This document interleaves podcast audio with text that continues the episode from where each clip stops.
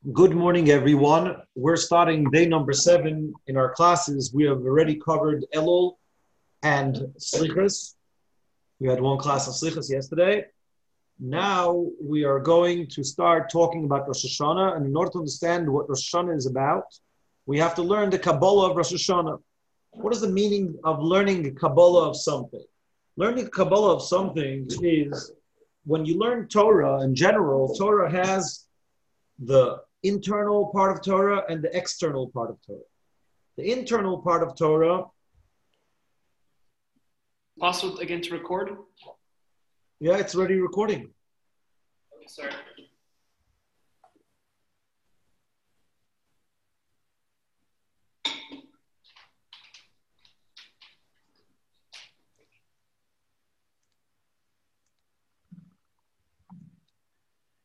So the external part of Torah tells you what you need to do.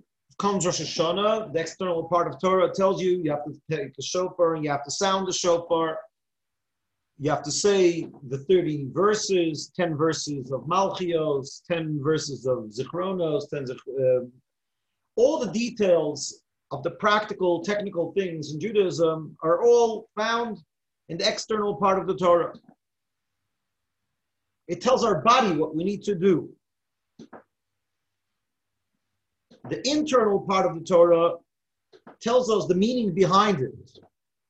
There's the actual buying of the flowers, but then there is the relationship that is created by the flowers, through the flowers.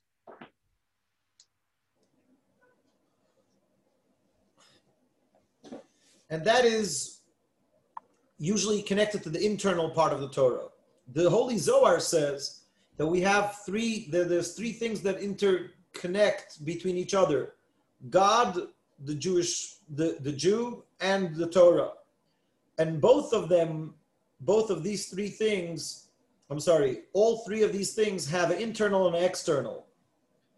And they go together. The external of the Torah connects the external of the Jew, which is the body. The external of the Torah is halacha, Talmud, connects the external of the Jew, which is the body of the Jew, to the external of God, which is his commandments. The internal part of the Torah, which is Hasidus, Kabbalah,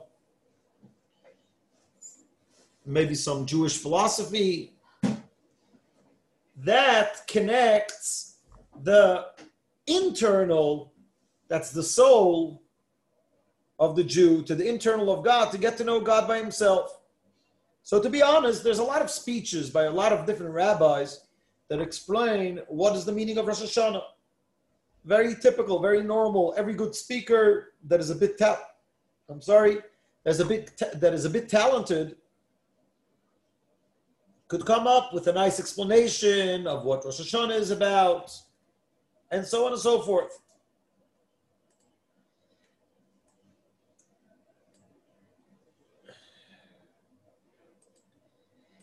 The if we want to really know what Rosh Hashanah is all about, if we want to know what Shabbos is all about, want to know if what Yom Tov is all about, want to know what Tefillin is all about, everybody could say whatever they want. But if you really want to know from the sources what it's all about, you have to look in Kabbalah. The problem is that Kabbalah is written Kabbalistic. Kabbalistic is its own jargon, own terminology. And it's very hard to understand sometimes. And that's why we need Chassidus Hasidus decided to share the secrets of Kabbalah with, with, uh, with human brains. And that is one of the major aspects of the study of Hasidus to make these Kabbalistic, romantic, spiritual texts available for the simpleton, for the layman, it explained in, in uh, simple terms.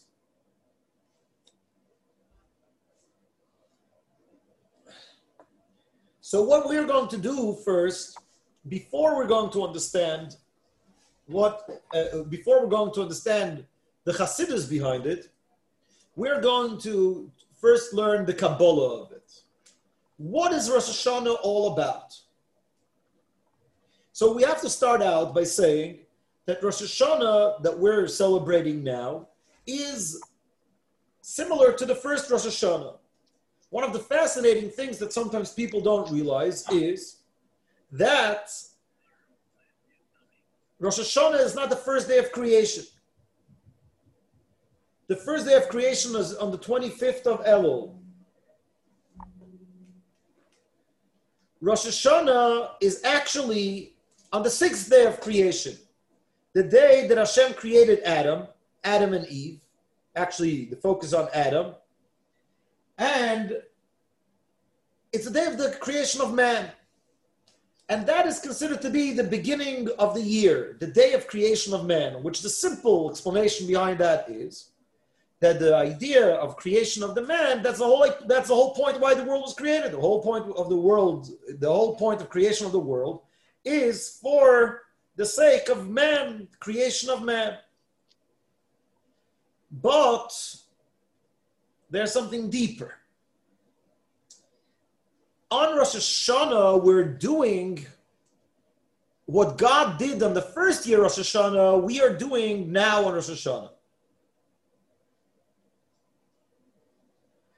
In one of the verses in our prayers on Rosh Hashanah, we say, Today is the beginning of your work.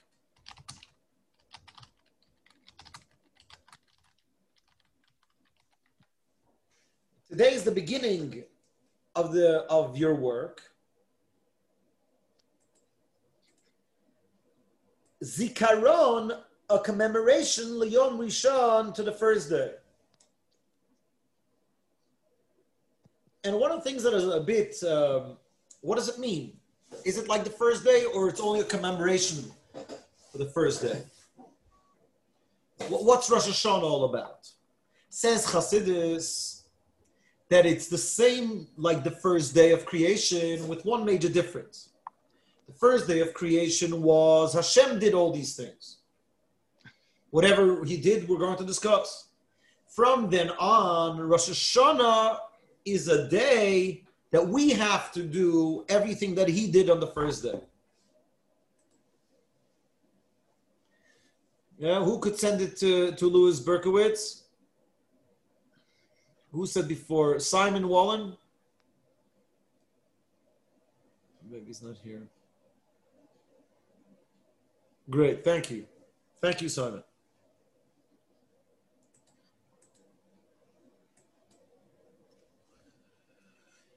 What did Hashem do on the first day?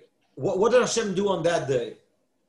One of the very fascinating things that Hashem did on that day was that he created the woman. Hashem put Adam to sleep, and he took out a rib. I don't know. I hope that that's the right translation of the word tzela. And he created the woman. There's other things as well, but one of the major themes, according to Kabbalah, on Rosh Hashanah, what we do is we build femininity.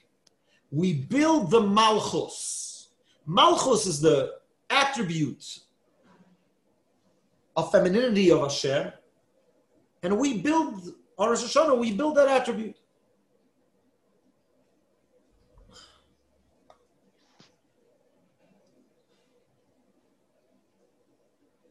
Why do we need to build it from anew? What happened? Tells us Kabbalah an interesting thing that as Rosh Hashanah comes in, as the sun sets on the day before Rosh Hashanah, the Malchus of the previous year goes back up to its source. And our task on Rosh Hashanah, through the sounding of the shofar and the, and the saying of all the verses, we draw it back down, we rebuild it, we bring it back down to this world. Let's see a bit the text. It's a bit confusing, it's a, bit Kabbalistic, but let's try to do it together and then we'll try to explain it. But first, let's understand the Kabbalah of it. And as we're going to go deeper into the series, we're, going to do this for a few days. We're going to get a deeper appreciation what these things mean in simple layman terms, in the way Hasidus explains it and brings it down to our level. We are on the first page of, of the booklet that I sent out. It's a booklet of 10 pages. and I want to start from the paragraph on the bottom of the page, page number one in the booklet, on the paragraph on the bottom. Everybody has it? The Hine says the Rebbe Rashab, Hine, behold, the Leil Rosh Hashanah, on the night of Rosh Hashanah, who Haliyas HaMalchus, is the elevation of the Malchus, the ascent of the Malchus.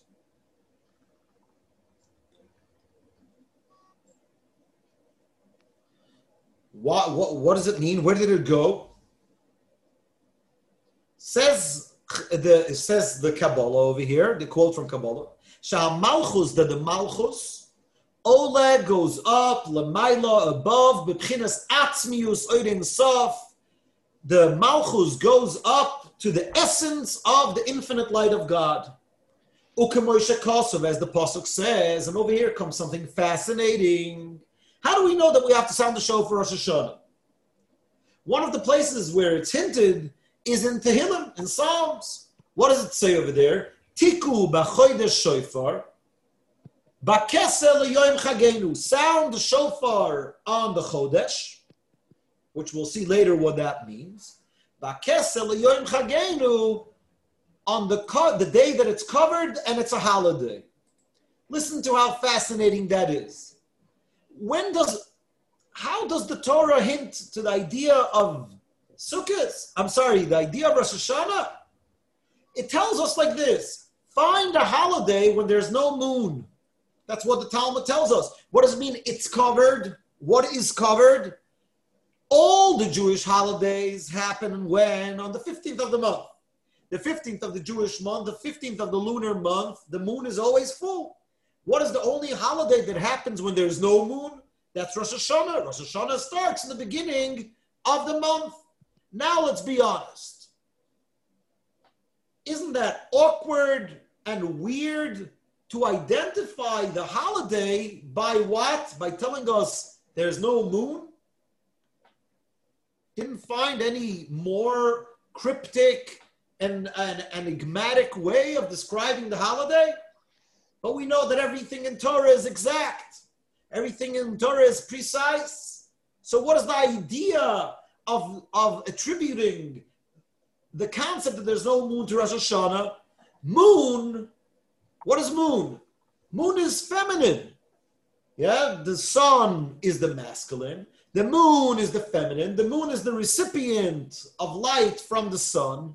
And oops, the only holiday where there's no moon what does it mean there's no moon? There's no malchus slash femininity in the world. And because there is no femininity, there is no malchus, we have to draw it back down. Says the mimer, let's continue on the second line of this, of this paragraph.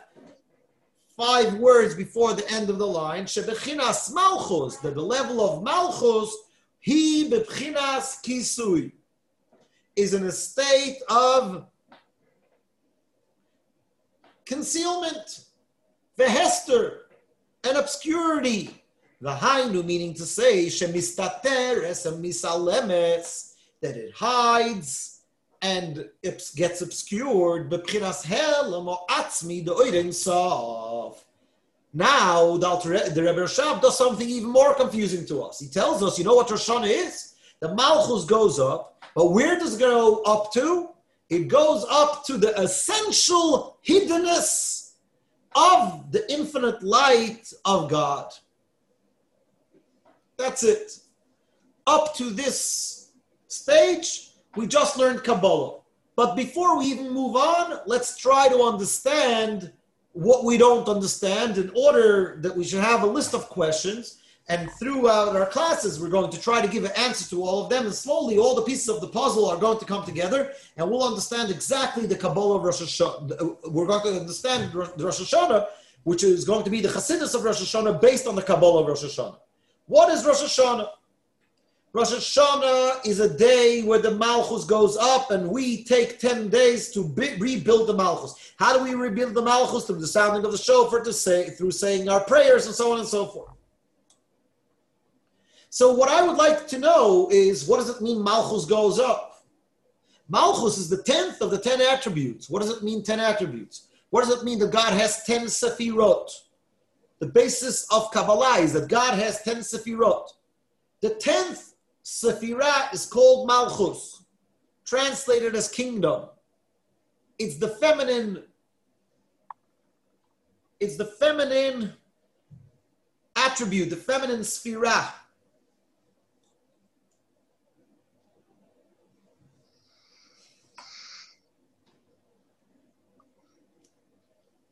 If we didn't bring it back down again, what would happen? The world, oh, so, so that everything, this will be understood once we understand what that is. But but uh, we would be a bit in trouble. It, it, I believe that it will come back down, but but we'll see. We're, we're, that's exactly what we're going to discuss. You're you're in the right direction.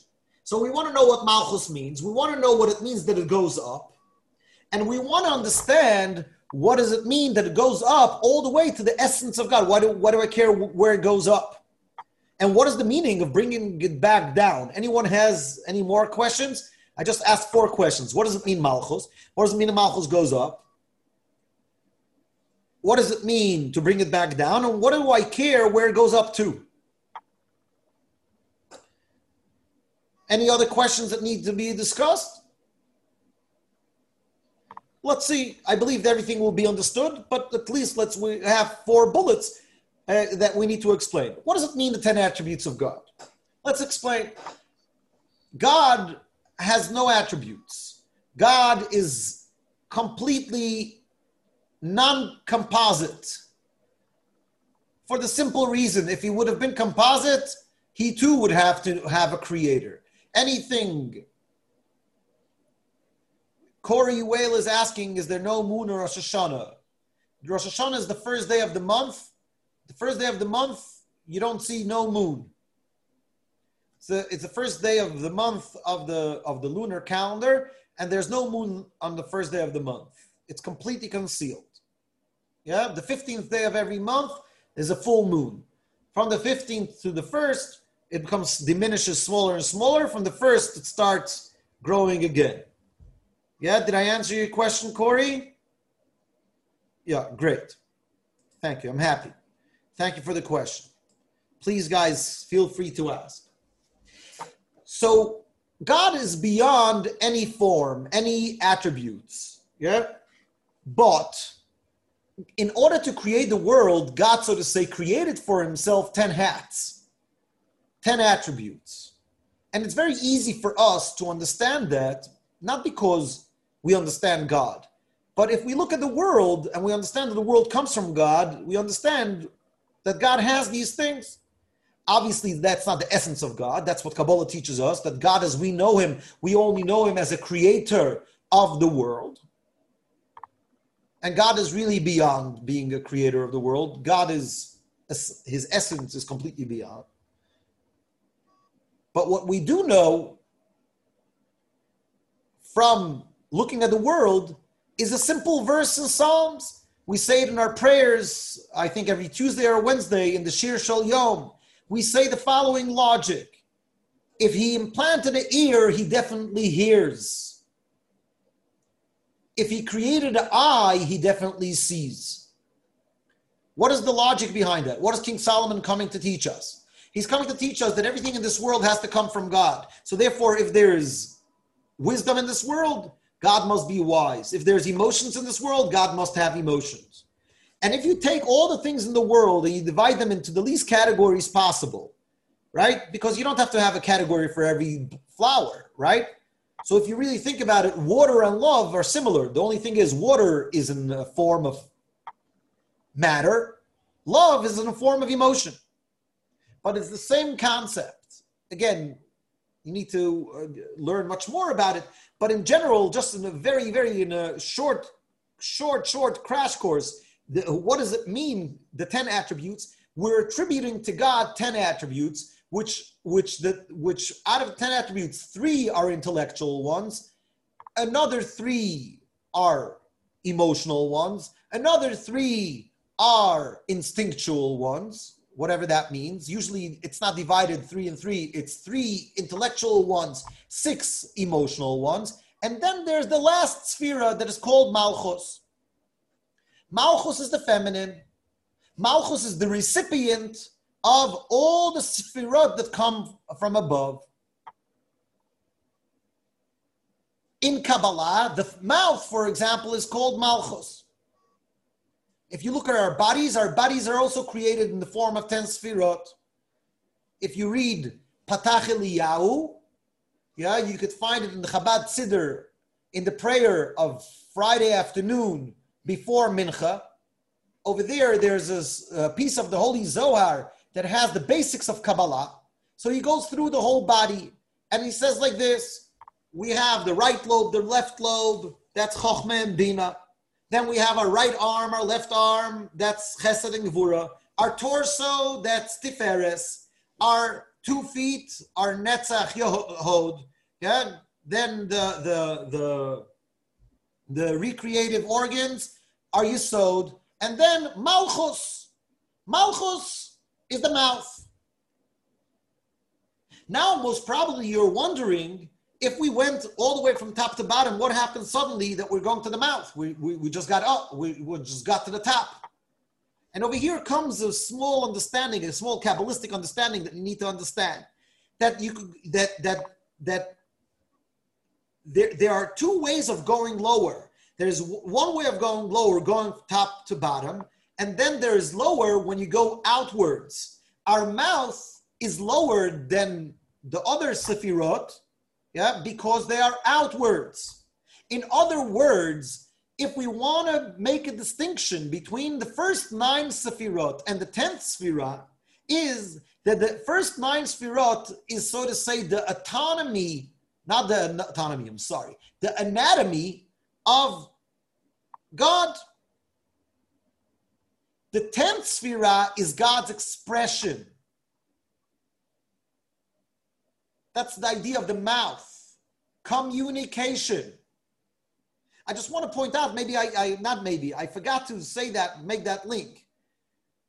The verse says, Mipsari from my flesh I could see God. The simple meaning of that is that if you look at your flesh and you see how sophisticated our brain, our mouth, our, our, our, our eyes,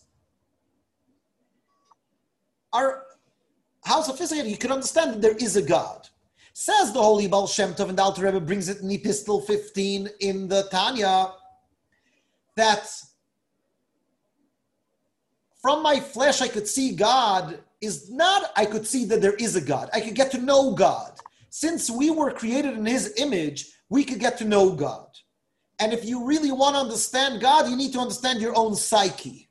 And our psyche is also created through the 10 sfirot since we were created in his image.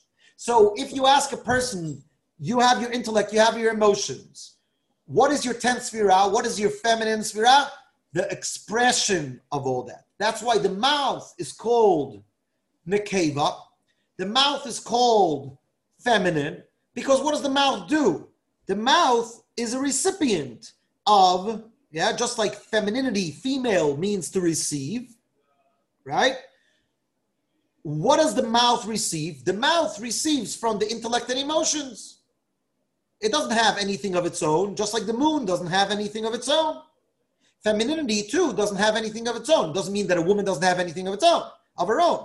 A woman has all of her own attributes, but the aspect of femininity is about receiving.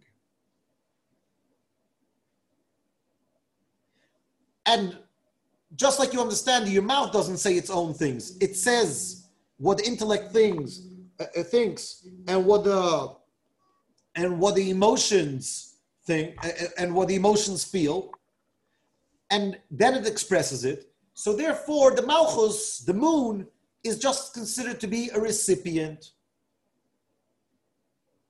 Now, you're most probably wondering, how come I call that recipient if that's my main mean of communicating of communicating outwards? Perfect. Afterwards, the words become, so to say, the beginning of the relationship of the next world, so to say. But in my own world, towards me, what is my mouth? I have three forms of communication. There's the nine sfirot that make up my anatomy, and there's the tenth sphira that, that is all about communicating. There's three types of communication thought, speech, and action. You was probably wondering how, what's the difference between thought and in, intellect. Intellect, we said, is on the top of the sphirot, and thought is, so to say, on the bottom. And what is the answer? The answer is that there's a major difference. We access our inter- intellect through thought, but that's not what intellect is. Intellect is your perceptions and conceptions of the world. And they don't necessarily have a language. You know what's the biggest proof that thought, speech, and action are external? That thought, speech, and action are recipients? Is that thought, speech, and action all have a language, even thought. You think in a language. Why do you think in a language? You don't feel in a language. Only when you think about your feelings, you'll attribute words to it right? But you think in a language. Why do we think in a language? Because thought is a means of communication. It happens to be that it's not communication to someone else, it's communication to myself. Only very smart people, when they want to discuss something with someone very smart, talk to themselves. But normal people don't talk to themselves, normal people think, and they think in a language. So let's conclude. I know we went a bit into deep things today. And I promise that everything is going to be very, very clear at the end. Just bear with me. We said, give us 21 days and give, I'll give you the world. Yeah, the world of Chassidus. We're, we did something that is a bit deeper, but hopefully, I promise that everything is going to be understood. So, what we mainly covered today is the Kabbalah of Rosh Hashanah. That Rosh Hashanah means the elevation of the Malchus, the moon being covered, and the Malchus going back up to its original source, to the essential hiddenness of God. Our task is to bring it back down. And we just started explaining what is the meaning of Malchus. How is Malchus, which is the 10th Sphira, different than all the other nine Sphirot that come before that? Have a beautiful, beautiful day. See you on Sunday morning. No, not Sunday. I'm sorry. Sorry. Thursday. Thursday. Thursday. How could I say such a thing? I'm so sorry. Uh, no, no, I wouldn't. I wouldn't. I wouldn't survive if I would have to wait all the way to Sunday. Bye bye. I'll see you All there. right. Thank you very much.